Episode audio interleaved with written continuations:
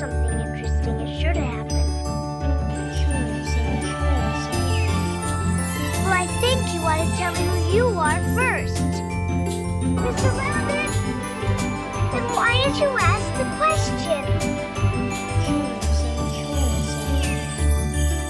Goodness, this is quite extraordinary. Would you tell me, please, which way I ought to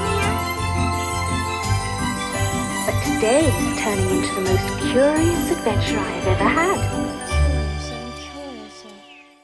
Welcome to the Alice in Wonderland podcast. So this is a place for you to let your sense of wonder, imagination, and most importantly, your curiosity loose.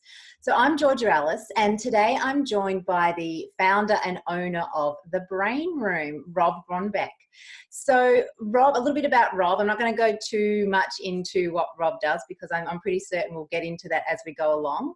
So Rob is an applied neuroscientist practitioner who works with professionals and athletes, and he shows them how to attain higher levels of cognitive and emotional intelligence and function.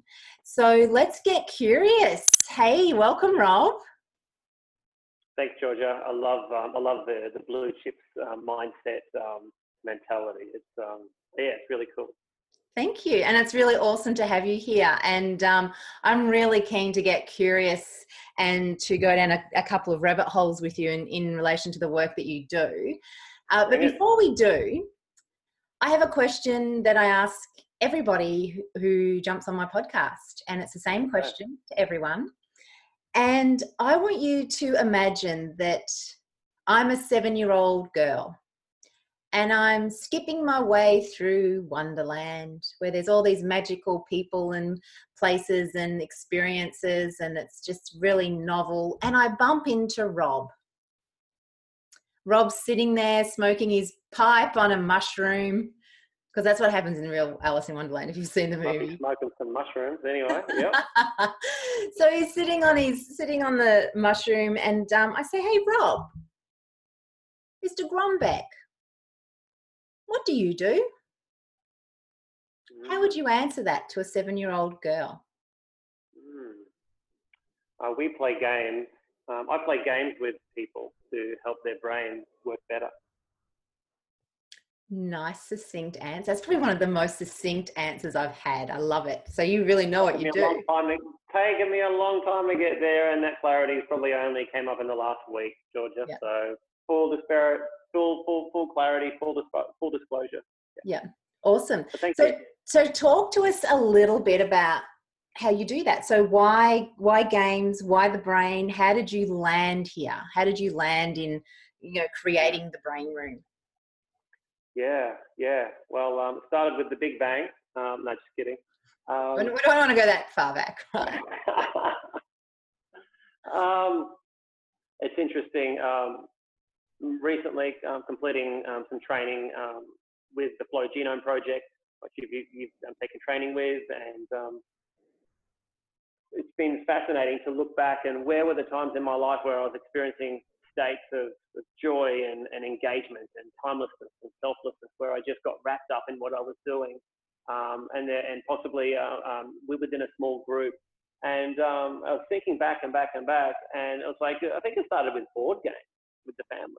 You know, Monopoly, Holiday, Snakes and Ladders, Mahjong, just fun games um, that you play, that we played with our family. At least that, that's what I did.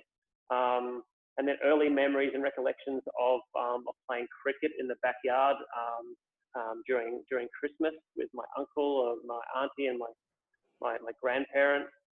Um, and she's showing up to playing football practice in Melbourne, um, in Bundoora. Um, I, I, I live in Far North Queensland on the top end of, um, of Australia, but I used to live in the southeast corner in, in Melbourne, and having a pie after training, um, and then getting into computer games as a kid and playing Donkey Kong and Pac-Man, these little handheld things that were just L E D um, shadows on a screen, and then moving on to Atari with the little stick and the one button, and then Nintendo um, with the two buttons and the D-pad, and then kind of progressing on, um, kind of went away from the board games, but just some for some reason there's been a, um, a level of play um, with uh, and playing games Um, and I really dived deep into computer games in my teenage years, um, and as well as sports.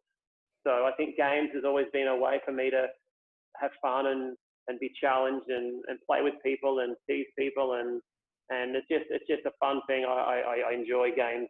Um, and also I enjoy the coaching of, um, of games. So I think that's kind of where I got started, I think. And how I ended up here. And so you've got this this childhood and this te- these teenage years of playing mm. games, which is awesome. But now you're mm. teaching games with more of a purpose around, yeah. as we, as you you know, as I said in the intro, around this, you know, higher cognitive abilities and better function and increasing intelligence. Mm. So where where did you discover, and how, or how did you discover, or what is it that bridges the gap around playing games for fun and then playing games for a purpose, even though it's still going to be fun, but having a purpose yeah, yeah. behind it? So where, what happened there? Yeah, um, for, for, for me, I'd probably skip a decade, which was a decade of um, of working in various jobs and security and hospitality and um, and um, social welfare, welfare and things like that. Um, So from, from high school, I basically had a gap decade. Some people have a gap year where they take a year off and then study. Well, I took a gap decade. Uh, came back and studied um, social science, um, psychology and um, social work, um, and started in two thousand eleven. Um, graduated two thousand, sorry, two thousand seven. Graduated in two thousand eleven, and uh, including a, a year trip exchange to, to Maastricht to study neuroscience um, and cognitive neuroscience over in um, in in the Netherlands, which was a wonderful experience. Um, and um, and so I was able to understand psychology and understand somewhat about the brain and the importance of having research. Um, so maybe a research study has done, been done where seven hundred people played board games and seven hundred people didn't, and they looked at happiness or fun or engagement or whatever. And they found that after playing board games for Um, six months, this group was happier than the other group or whatever. So it really taught me the value of looking at um, at peer-reviewed research, as fallible as it can be, because um, you, you just happen to pick a real bunch of people who love board games and love socializing, and you put them in the treatment group, well, they're going to love it. It's not really the board games, it was just the socialization that they love. Mm-hmm. So um, um, so research is, is tricky because you can't always isolate variables. Um, so what's the research? Um, is, is um, that backs something up, and that's important to me now. It's much more important than it was um, just playing for fun. So what's something that's fun, um, is engaging, um, challenges me, um, which if I do it enough times will actually create a um, a new a new strength, a new neural circuit, a new neural pathway, or an enhanced neural pathway that might enhance my ability to stay focused while I'm at school or while I'm playing sport, or my ability to, when stress kicks in, um, a neural circuitry pathway kicks in, which calms me down and slows my breathing. So if there's a pathway for something, we can train it. I'm really jumping forward now, but if there's a pathway for focus, we can train it. And if there's a pathway for relaxation or um, staying calm under pressure, we can train it. Um, and it's, and um, I guess the big thing, I guess one of the big things for me was understanding growth mindset as different to optimism or pessimism. I've always learned about optimism and pessimism. Um, learned helplessness, where nothing I do will work and you give up, versus, oh, no, it's okay, I'll try again tomorrow. But mindsets was more about, how do you see your ability? Is it fixed or is it, or is it malleable? And when I think a lot of people will have fixed mindsets about their intelligence or their emotionality or their focus, because they've never been shown that there's a way to um, enhance your focus or um, become more calm. They just think it's about talking to yourself and rah-rah sessions and motivational speaking. So um, I think um, I think I've really kind of opened up about seven different um, rabbit holes. You have, um, and I'm trying to work out which one I'm going to go down. yeah, yeah. So so I think it, it came out. I think it's come full circle because I'm realizing that I love to be engaged with computer games. And for example, if there's a, um, an, uh, a computer game or an app, it's just a computer game, right? And I can put it onto my onto my head. So I've got, say, this um, this bio this um, neurofeedback device called Focus Band, and it's got sensors on it. I'm just showing it for those in audio. For, the, for those that are, yes, but those that are um, in yep. audio, you can't see this. You might want to jump onto the video, but yeah. Yeah, it, it's a Karate Kid type headband that has sensors on it, which can pick up certain levels of brain waves on my, um, that are coming through my frontal lobe, which is very much our focusing, our attentioning, our decision-making, somewhat part of our most human parts of our of our brain, as well as the you know, the cow brain and the and the and, and the um, the dog brain and the lizard brain and all the other different brains we have. So if if the game is to make something on the screen jump by relaxing myself, I'm kind of, I'm going to be into that because I've been into games. I'm I'm I'm used to playing that. So it just happens that I'm someone who wants to improve and, and, and be better and have a, and just have a better a better life, um, a better ability, not, not not be such an idiot sometimes. Yeah. Um, but I can. But there are tools out there where I can actually play computer games. I control the computer game with my brain, and by doing that, I can actually start to lay down new pathways. That's, yeah, I love that. Me, so, so this the ultimate jam. So this is this is basically what the Brain Room is, right? So how about, let's just go, I just want to go back yeah. a little bit to the Brain Room so people can get, and you can leave you can leave your Focus Band on because it looks pretty cool. Um, I should turn it on. So let's go back to the Brain Room so people can understand yeah. what what is this Brain Room. So can you just elaborate a little bit on what, what it is and why would people rock up to your business, the Brain Room? Yeah, thank you, Georgia. Um, the Brain Room is just like uh, a, a, tra- a training centre for the body. Um, so it's, it's a gym or a personal training studio for the brain. Um, just like we can do squats for our legs, there's a certain exercise that you will do to work a certain body part. Or you'll do boxing to raise up your heart rate and get your lungs and cardiovascular fitness to be healthy, as well as being able to, you know, get better shoulders and arms and stuff. Yeah. Um, The brain has different parts, just like we have body parts that do certain functions like push, pull, stand, what punch. Um, we have certain brain areas which perform different tasks at a general level. And we know that there are various tasks or exercises that when we do, we actually recruit mainly those parts of the brain. Just like squats mainly use the legs, although you use your arms and your shoulders and everything, but mainly you use your legs. So um, there's so there's a variety of games and exercises which I've done my best to collate and bring into the, the, the Brain Room, just like they've got the best squat rack or the best treadmill or whatever. And they put it in a place where people can come and actually have tailored programs to enhance their fitness or their strength or, or whatever. So the Brain Room is a place where you can train various um, lobes, lobes of your brain, which generally correlate, are generally active when we're doing certain cognitive tasks like focusing or decision making or being mindful um, or um, relaxing ourselves. And um, if we can, if we train, if we do those exercises, we're going to get better. Our brain's actually going to get better and, and focus longer, and it's going to kick into a relaxation mode or be more likely to be mindful if we practice it. Just like if yeah. you practice your forehand at tennis ten thousand times, when it's time to finally do that forehand, it's going to come out without thinking. Yeah. But to expect that you're going to be calm and composed and focused under pressure when you haven't trained yourself to be calm and focused under pressure is hoping. And that's the hope mentality, which I think is rife in all performance. We hope we're going to fall into flow. We hope we're going to show up happy or um, creative.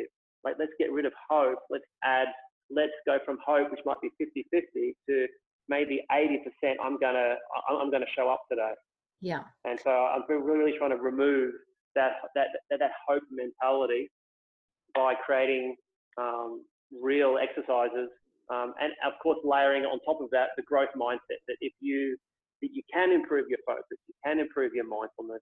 And the beautiful thing about all this technology, and this is where games and technology come in, is that they can often measure better than we can as humans how we're going on the path. Yeah, because we put our overlay of our own perceptions on things, and we, we sort of rate something subjectively, but this is really objective. It's saying, no, this is this is what's happening. This yeah. is feedback, the neurofeedback we're getting. And I just want to yeah. make a point there on what you're saying, just for our listeners as well, that yeah. there's a a, a, a neuroscience law called the law of repetition. And I talk about this quite a lot, the law of repetition and the power of repetition. So repetition is what I call the mother of all learning and um, I guess the father of change, right? So Whoa. if you if you want to learn something, for instance, you if you repeat it, you're strengthening those neural networks like what you're saying. So for someone to come to the, the Brain Room gym and they want to strengthen, let's say, their memory, there would be a game or something that they could do that would help them um, strengthen that, their ability to remember things, correct? Is that, there's, yeah, there's games like that? Yeah, yeah. yeah. Memory is, um, is, is, is, is definitely um, up there. Um, I train more working memory, but yeah. Yeah, so memory, let's just we'll yep. use memory yep. as an example. So yep. if I if I believe that I don't have a very good memory, which is wrong, it just means you have a weak memory unless you've had some, Thank you. Yep. Yeah, some form of brain injury.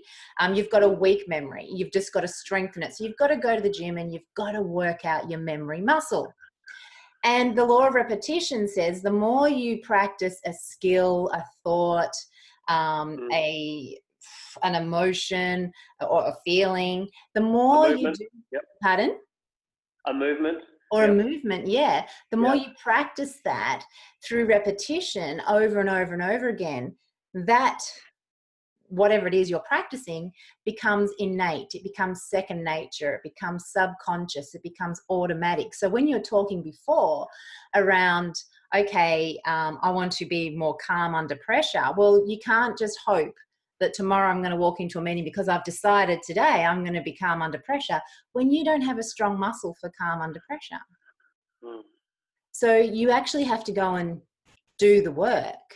You, you have to strengthen that. And what I love about the Brain Room is you've got the facilities there to do it.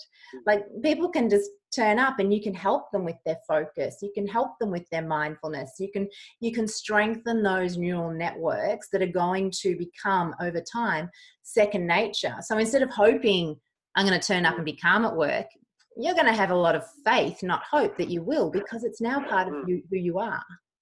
Yeah. I like that. Yeah. Faith.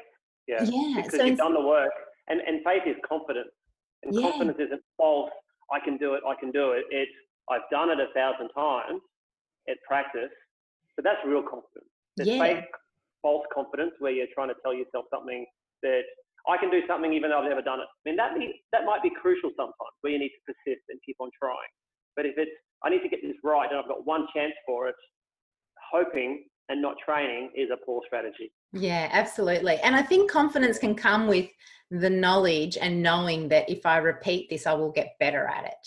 So that then gives you faith that, okay, I'm going to go, I'm going to use a bit of willpower to be calm, but I still need to, I still need to strengthen that mental muscle.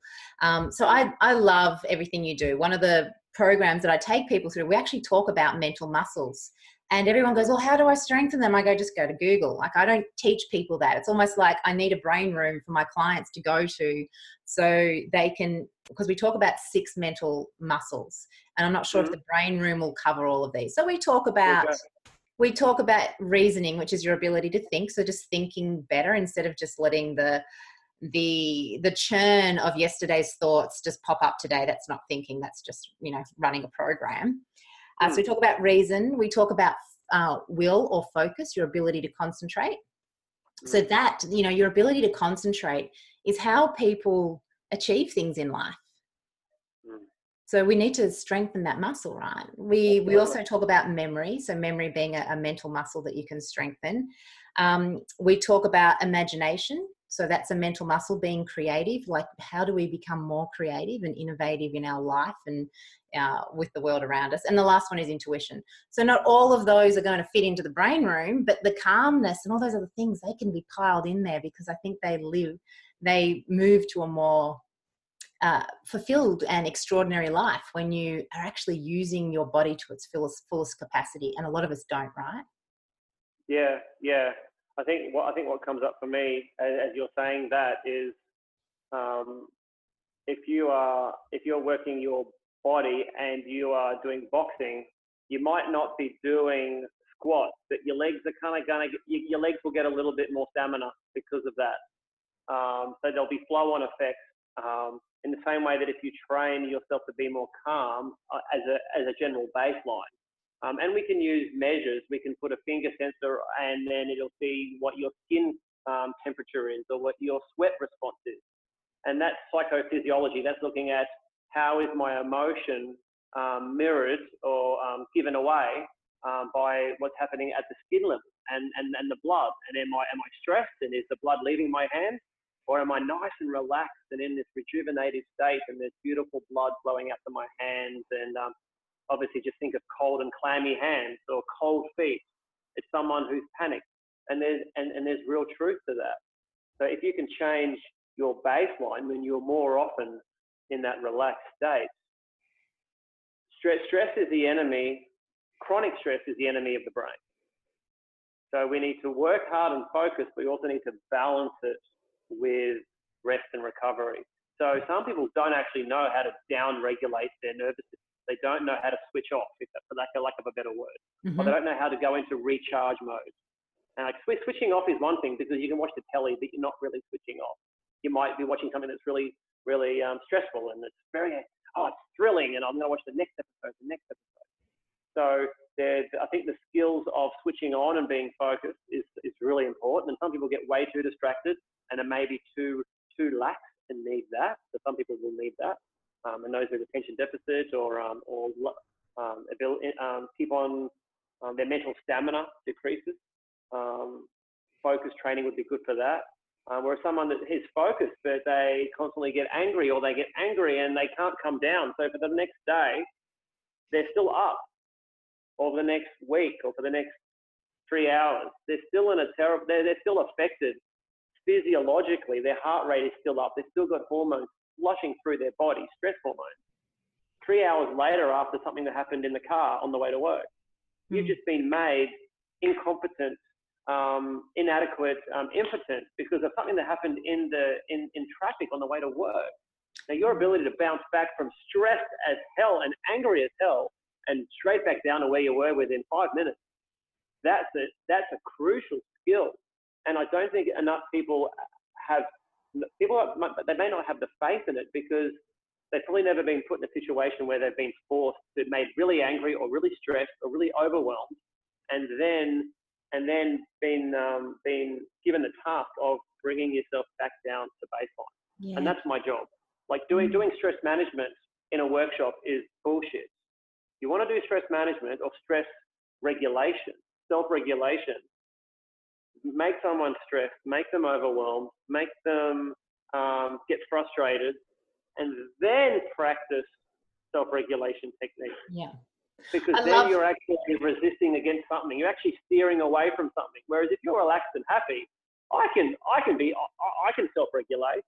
Well, you don't need this self-regulation when you're, when you're relaxed and happy and well rested. You need it when you've just been pissed off and you're frustrated and you're about to blow your top.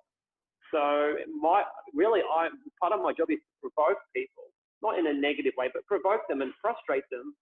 And then once they're in that stage, like, okay, practice your self-regulation techniques, such as breathing or putting on the, the band and slowing your brainwaves down. Um, otherwise, you're lifting weight with a broomstick. Yeah. I There's love no that, I love that we've got technology that can actually support us in this as well. And the what you're talking about is our, our refractory period. So the time it yeah. takes from an event to us being able to come back to homeostasis and, and not have that That's event. Charge us, right? So, you know, what I find really fascinating is that our body can have a stress response just by imagining something. So we can we can sit here and remember something from the past. So let's say, you know, you and I knew each other and you really annoyed me ten years ago and I haven't gotten over it. And just the thought of that puts me in high stress. So my refractory period, let's say that happened ten years ago. My refractory period is ten years. I still haven't come down from that. I'm still carrying that, isn't it?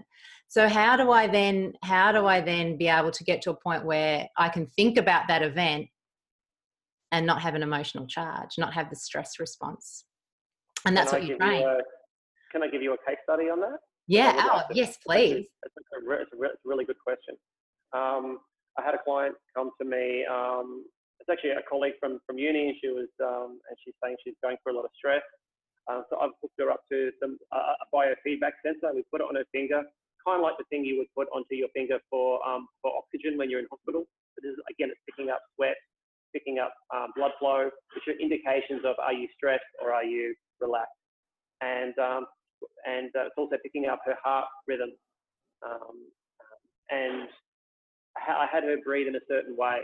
Um, some people call it vagal breathing. Um, some people call it resonant frequency breathing. Essentially, it's breathe in for four seconds, hold for one, breathe out for six, and hold for one. So a twelve second breath cycle. Um, you're, you're, we're, we're making the exhale dominant. Um, so the exhale is longer than the inhale. So five breaths per minute. Basic, basic, basic um, mechanical breath mechanics, right?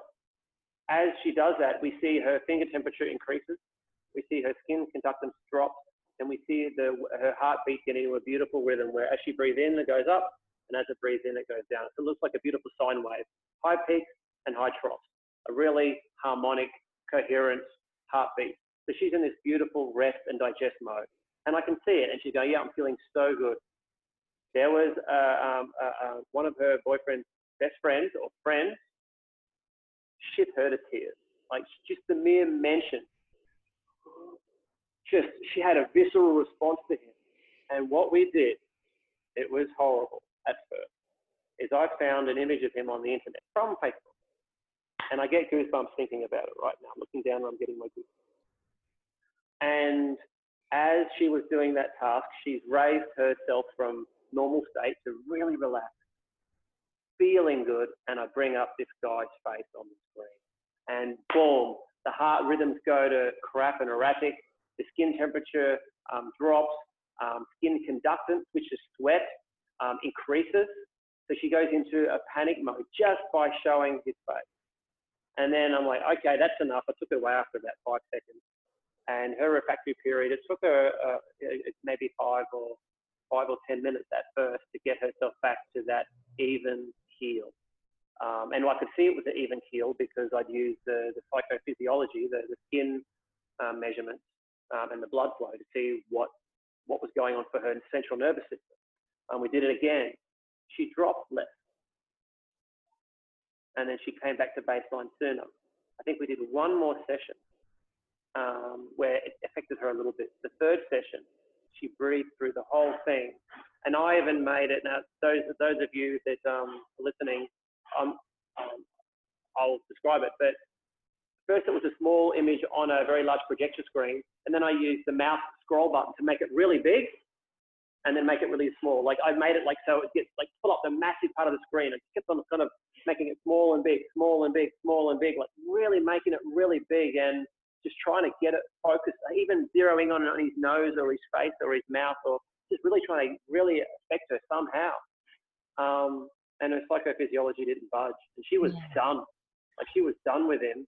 And apparently he showed up in her life three times out of the blue, and she was friendly to him and she didn't have her initial response, and he's disappeared from their life. Yeah. So it may seem that he was just a little shit that liked to get a rise out of her, and he didn't get the rise anymore, didn't get the novelty and the fun, and pissed off and found someone else to torture. Yeah. And, and I love that. Because, in her life. Yeah, you, you got me thinking there around like, you know, sometimes we think, yeah, yeah, I'm over that ex-husband, that ex-wife. I'm over that yeah. person who did whatever it was to me and annoyed me ten years ago. Yeah. But if Brilliant. we have the biofeedback and we show you a photo, let's see what's really going on in your body and mm. what is your, because if you're not over it, if you can't stay calm with that picture or that response, you, your refractory period is could be, it's still ten years. That's still at a level affecting you. Yeah. And that's the baggage we carry through life. And when I say baggage, it's uh, it's something heavy we're carrying on our nervous system that then doesn't yeah. doesn't help us. It doesn't. It's it's not worth it. So I love that there's the ability of being able to move through those things as well in the brain room. So yeah, you've you're training so many different elements for people to have a a more fulfilling and awesome life, right? Imagine, you know, not yeah. having these these are these are.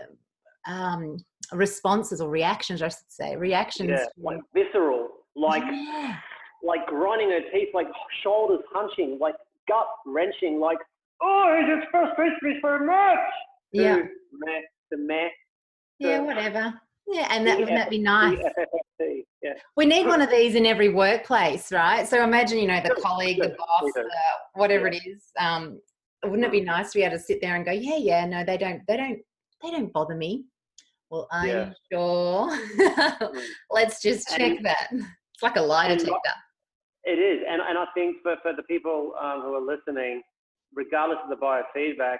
I um I just noticed that when I went in to check if there were people in in my mind, like, okay, who, who can I think about um to see if I can, like, it was a gut check, and I noticed my stomach tightened and my breathing changed, and that in itself, your diaphragm and your breath is your own real time breath biofeedback. Mm. I mean, that's it, that is it. Like, forget these high tech fancy sensors. You've already got your own sense inside of you. Um, yes, I love the fancy sensors. I dig it.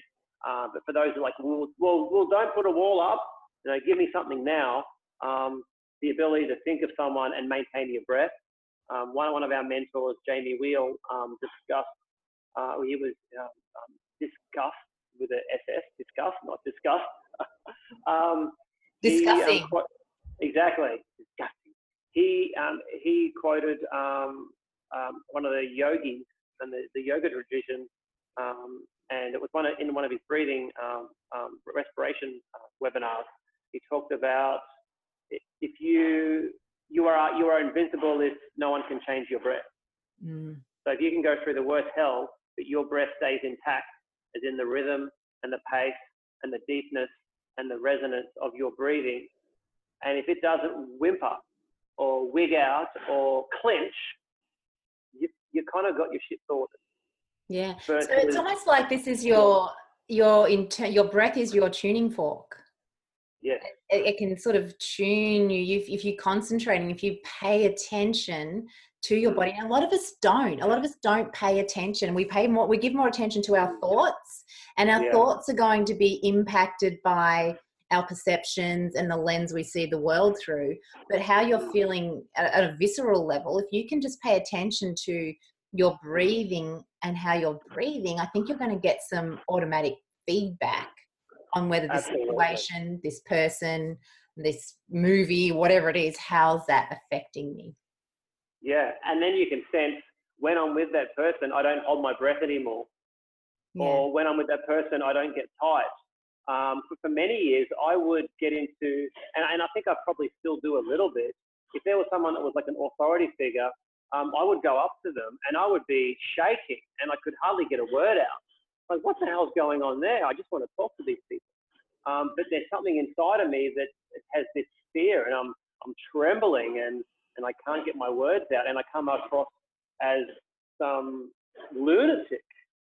And that's definitely not the way I, I want to be.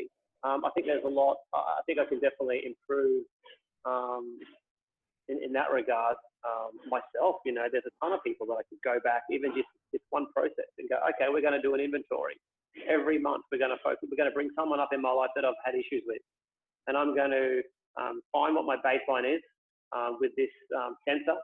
So back to the sensor. If I was to do it, I'd find out what what's my current baseline. Okay, find an image of them, um, put myself into a really good relaxation state, and then bring that person maybe to mind, because our, our imagination is probably a better V R than any V R or any image on the screen, but sometimes you can control images better than you can your own your own mind. So put an image up on the screen and see what happens to the sensor. See if your mm. scores drop, and see how long it takes you to rebound, and then work to decrease that uh, refractory period, like you said, from, from minutes to moments um, to not even a blip. And when you can do that two or three times, just the mere thought of that person no longer makes your heart jump. Yeah. No longer makes your stomach or your skin crawl. Isn't it amazing the words that we use um, to describe how we feel about things?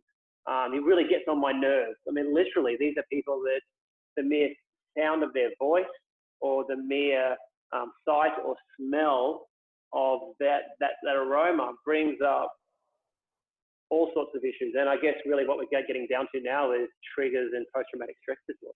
yeah, and, and, and how certain sounds or smells or, or images can create traumatic uh, flashbacks, um, which is pretty full on. So yeah, but I, I yeah, think we went down, yeah, sorry. But I think it's really it's really incredible how people who maybe don't understand this, we we have the ability to be able to create that sense of calmness, homeostasis, um, mm. on our own. Like, we can do that, but we have to practice it. So the client you had, yes. she now has a a muscle mm. for calmness. She knows how to do that, and automatically, whether it's that particular person from the past or mm. whether it's she's now in a situation and it's live and somebody is really annoying her, mm. that muscle is there and she can use it. Mm. So yeah. in, she can actually go, oh, oh, I'm feeling that. I'm, you know, gritting my teeth and I'm holding my breath. I don't like this yeah. person. Breathe. Mm. So she knows how to breathe, and the muscle is automatic. Yeah. And, oh, God, the world would be a better place if everyone knew this stuff. Just Amen. saying. Amen. Because we see so many people walking yeah. around with their shoulders as earrings, holding their breath, not breathing, um, mm-hmm. and allowing allowing things and people and circumstances to dictate what's going on within themselves, their thoughts, but most importantly, their their mm. body. And yeah. their body is going to store that until they learn to let it go, right? Yeah. Yeah. Hey, Georgie, look, I love I love everything you put just then, and I think one thing to hopefully, you know, put the nail put the nail in it for people, uh, even though it's a broader build the broader context, is the the concept of um, of sharpening the saw from Stephen Covey and the Habits of Effective People, and we're jumping all of the private habits and the public habits, but the, the foundational habit is sharpening the saw, and if you're a tool, I'm a tool, I can be a bit of a tool. That if if we are instruments, um, we need to be tuned, we need to be sharpened, we need to be maintained. And if not, um, if we don't constantly get into a repair, recover, rejuvenate mode, we become blunt and we become ineffective, um, and we become wasteful in our energy because we're putting an absolute amount of energy into what we're doing.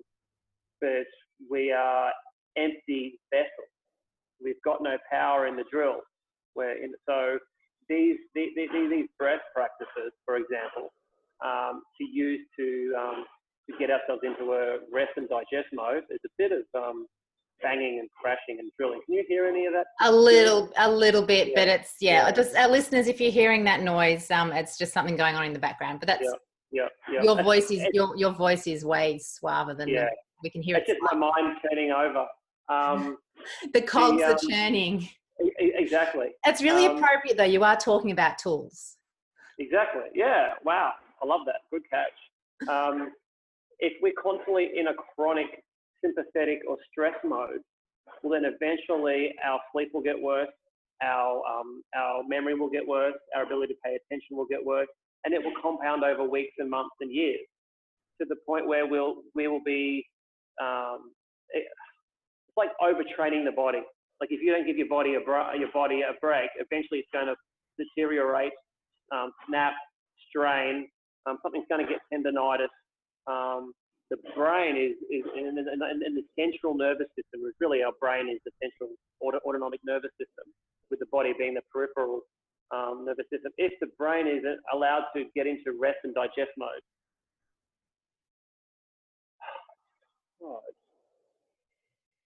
It's the most insane thing that you could ever do as a human being, um, to not. Um, so let's just, let's. I want to. I want to yeah. go a bit deep here. So, yeah.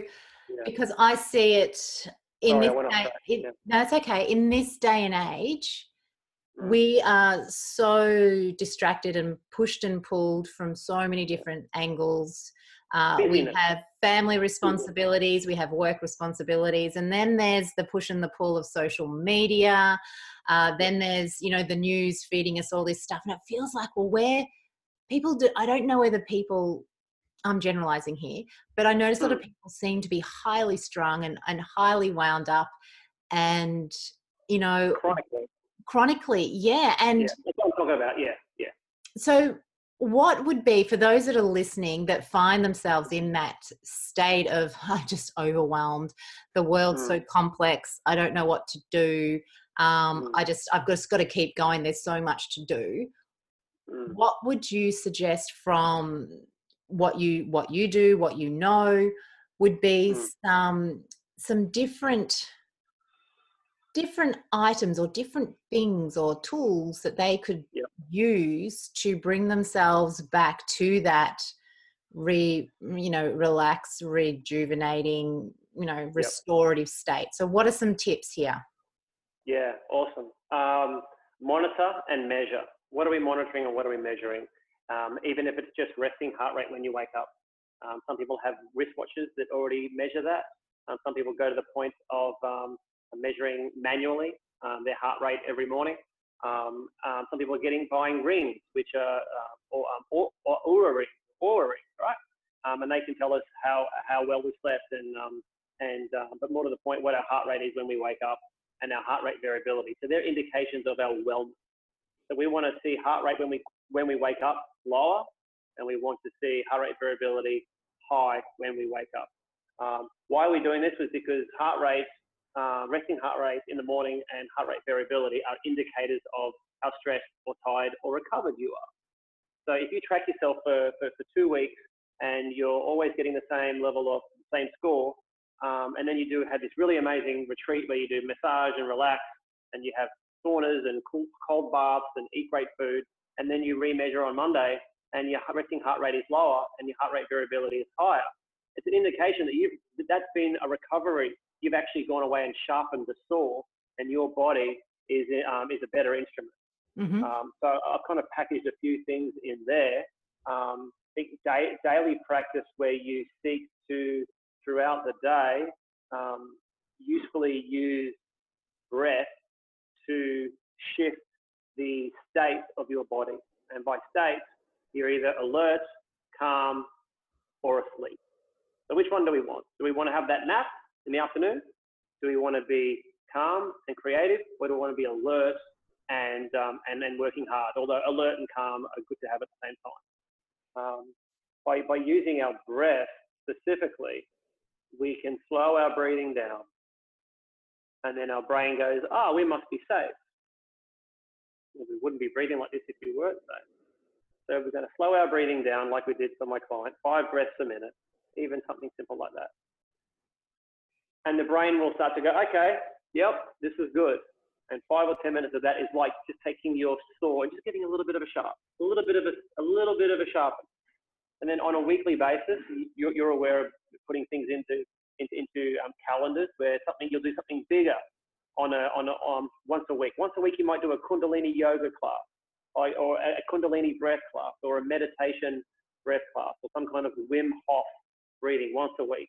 Maybe once a month, you might do a, a weekend or half day retreat where you do like some kind of Vipassana yoga, uh, um, for breathing techniques, or you you might um, you might come to the Brain Room, have a big a big session. Um, once a month or once, once a season, you might do um, a, a two-day um, silent retreat where all you do is focus on your breath, or you do some kind of Qigong movement. And then once a year, um, you do something big, something that's really going to just massively rejuvenate you, reset you, something that you love to do, and you're eating great food and you're sleeping well and you're drinking well and you're getting sunlight. And you haven't got your phone with you. Yeah, you're doing amazing, awesome shit that you just forget about time and life, life, and then you come back to it and your heart rate variability is the highest it's ever been. Your heart rate is the lowest it's ever been because you've recharged your battery. Yeah. You know, and most people are running around in chronic stress states with empty batteries. And what I'm here to say is that by using breath and other techniques such as infrared um, light um, stimulation, Um, vagus nerve stimulation, which I'm taking online clients with, to teach them how to regulate their their, their stress levels um, through stimulating the vagus nerve with some um, electrical um, stimulation devices. Um, we can actually tune ourselves like you would go to ultratune. What can't we? You know. Yeah. So it's and tuning up a car, taking. We don't do that. Yeah. Now here's something that here's something. Oh, we get that, massages, don't we? You do. I get massages, yes. Monthly massages? I have month, yes, I have monthly massages. So I get a bit of body yeah. work and a bit of relaxation all in one. So Absolutely. One of the things I hear a lot of and I see a lot of is people people do a recovery, which means, oh, it's a Friday night, I'm going home, I'm going to put Netflix on and drink a bottle of wine. So how does that fit in with, is is that from a scientific and a, a neurophysiology, I can't even say that word, a, a physical point of view, is that yeah. actually doing what we need it to do for recovery? Or is it having, you know, is there something better we could be doing than that? Or is that okay every now and then? What are your thoughts? Yeah, yeah. Um, I think our, our mate um, Benny Wallington might um, be, um, have, have, have a few things to say about using alcohol to, um, to prime uh, flow states and get frothing. Um, for me, I think it depends on how badly that person really needs to change the channel and how few options they have. Um, I'm working, uh, I've, I've worked with people who have limited options. They don't know that they can use breath or saunas or, um, or massage to change the channel, change how they feel. Because really we just want to change how we feel most of the time. Although some of us, we really need to change the channel in our head because there's too much stuff going on up in the head. So it's either stuff happening in the head that I don't like and it's just too busy and it's too frantic and it's too mean and it's too fast. Um, I'll switch it off with a bottle of wine or a beer or yeah, some vodka. Exactly. I'm going to change the channel on this motherfucker. Or I'm going to change the um, switch on Netflix and, and, and be completely consumed in this in this really rad alter, alter fiction. So it's seductive. It works. Um, if you do it long term, that's the question. If you do it every day, if you do it every week, if you do it every month, if you do it once a season, you do it once a year, what is the risk reward? What's the payoff versus the downside? Um, I think it, um, straight up, alcohol will always impede sleep and impede deep sleep. And when we have the first half of our sleep is mainly deep sleep, which is when our brain actually sends fluid into the brain um, from the spinal fluid, cleans out our brain cells. It literally washes out all the dirty Um, um, waste products from the brain cells, because we have brains and they have cells and, and they create. They die off and need to be, yeah, that's the rubbish collection every night. Exactly. It's energy metabolism, biology one oh one, but it's happening in neurons. If we have that alcohol, we don't get as much deep sleep, therefore we don't get as much cleaning of the brain. So the next day we wonder why our heads feel horrible, because there's a bunch of waste that should have got emptied, but because we had a drink, we are now... Um, we are left with half of yesterday's waste product. Yeah, and, and it's like another, yeah. it's like that feeling, you know, I know this is going to be a little bit, it's like that feeling, you know, when it's bin day and you forget to put the bins out. And you yep. go, damn. So that's what's happening. Like within yep. within us, there is this cycle that does this lovely clean out for us. And if we're not allowing that to happen, and alcohol is going, alcohol is you forgetting to put the bins out. And then the next yep. day you wake up feeling pretty crap because of it. Um, So That's I the think metaphor I normally use, Georgia. Yeah. I normally use that metaphor, so one hundred percent, yeah. Yeah, there you go. I must have been tapped into you somehow, Rob. Yeah. Um, and, and what happens after months and months and months of of of, of not doing it?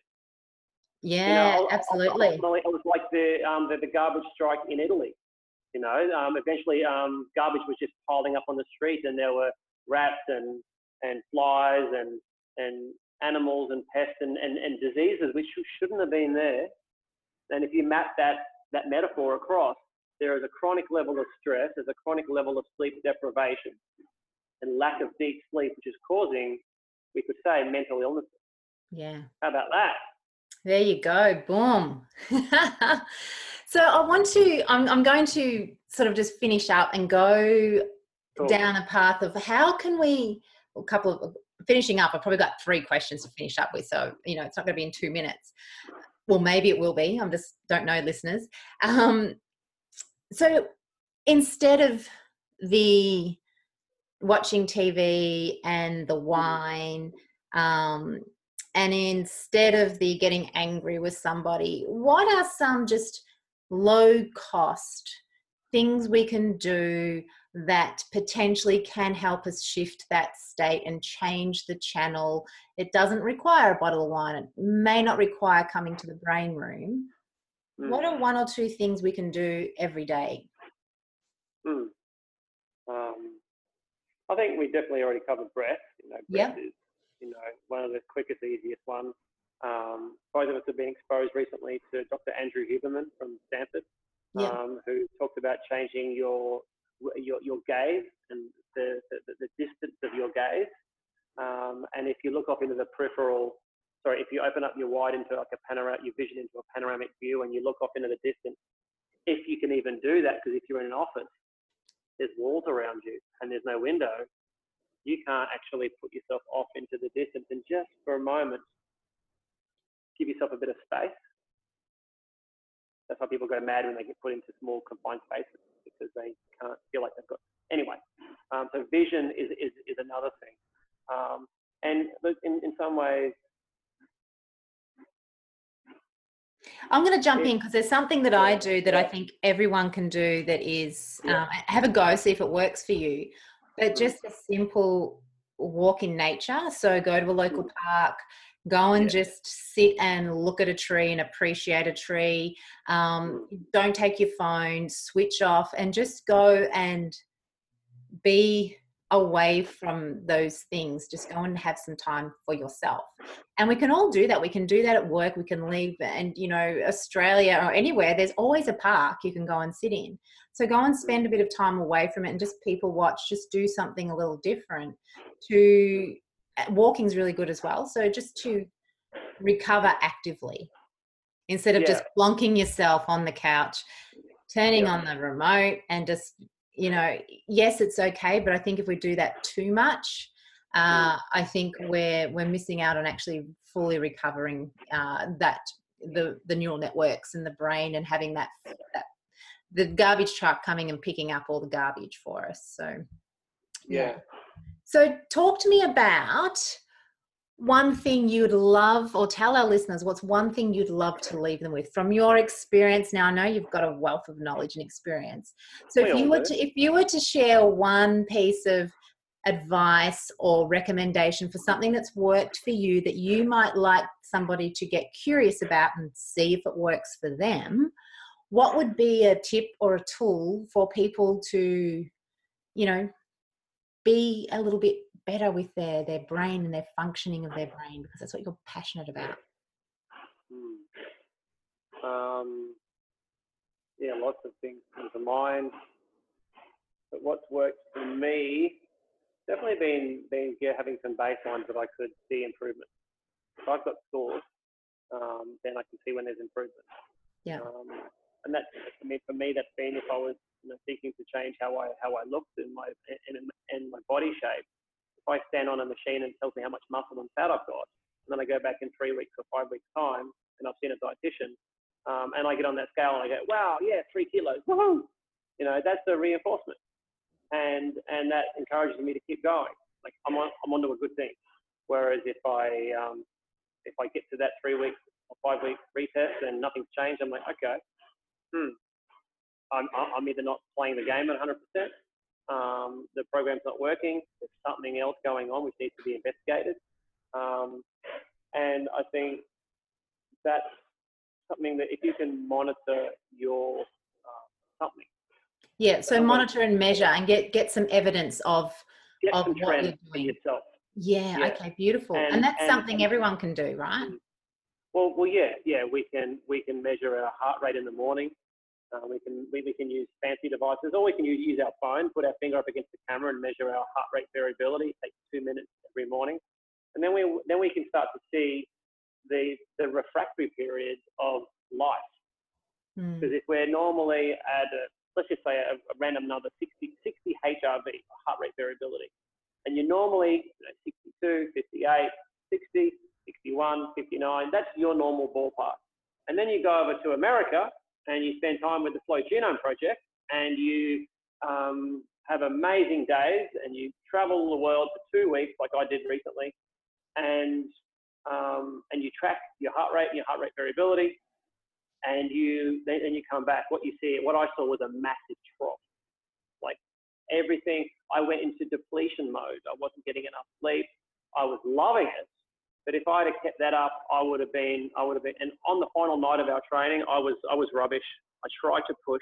I had nothing in the tank because I'd gone from, I'd only had two hours, um, from two a m to, to six a m that morning.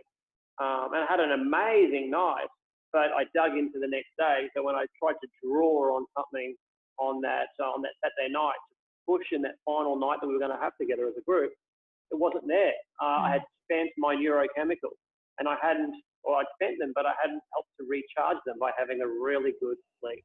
Uh-huh. So, Um, by being able to triangulate these things and go, well, okay, that's what happened, and how am I feeling in myself? Um, what's happening to my performance?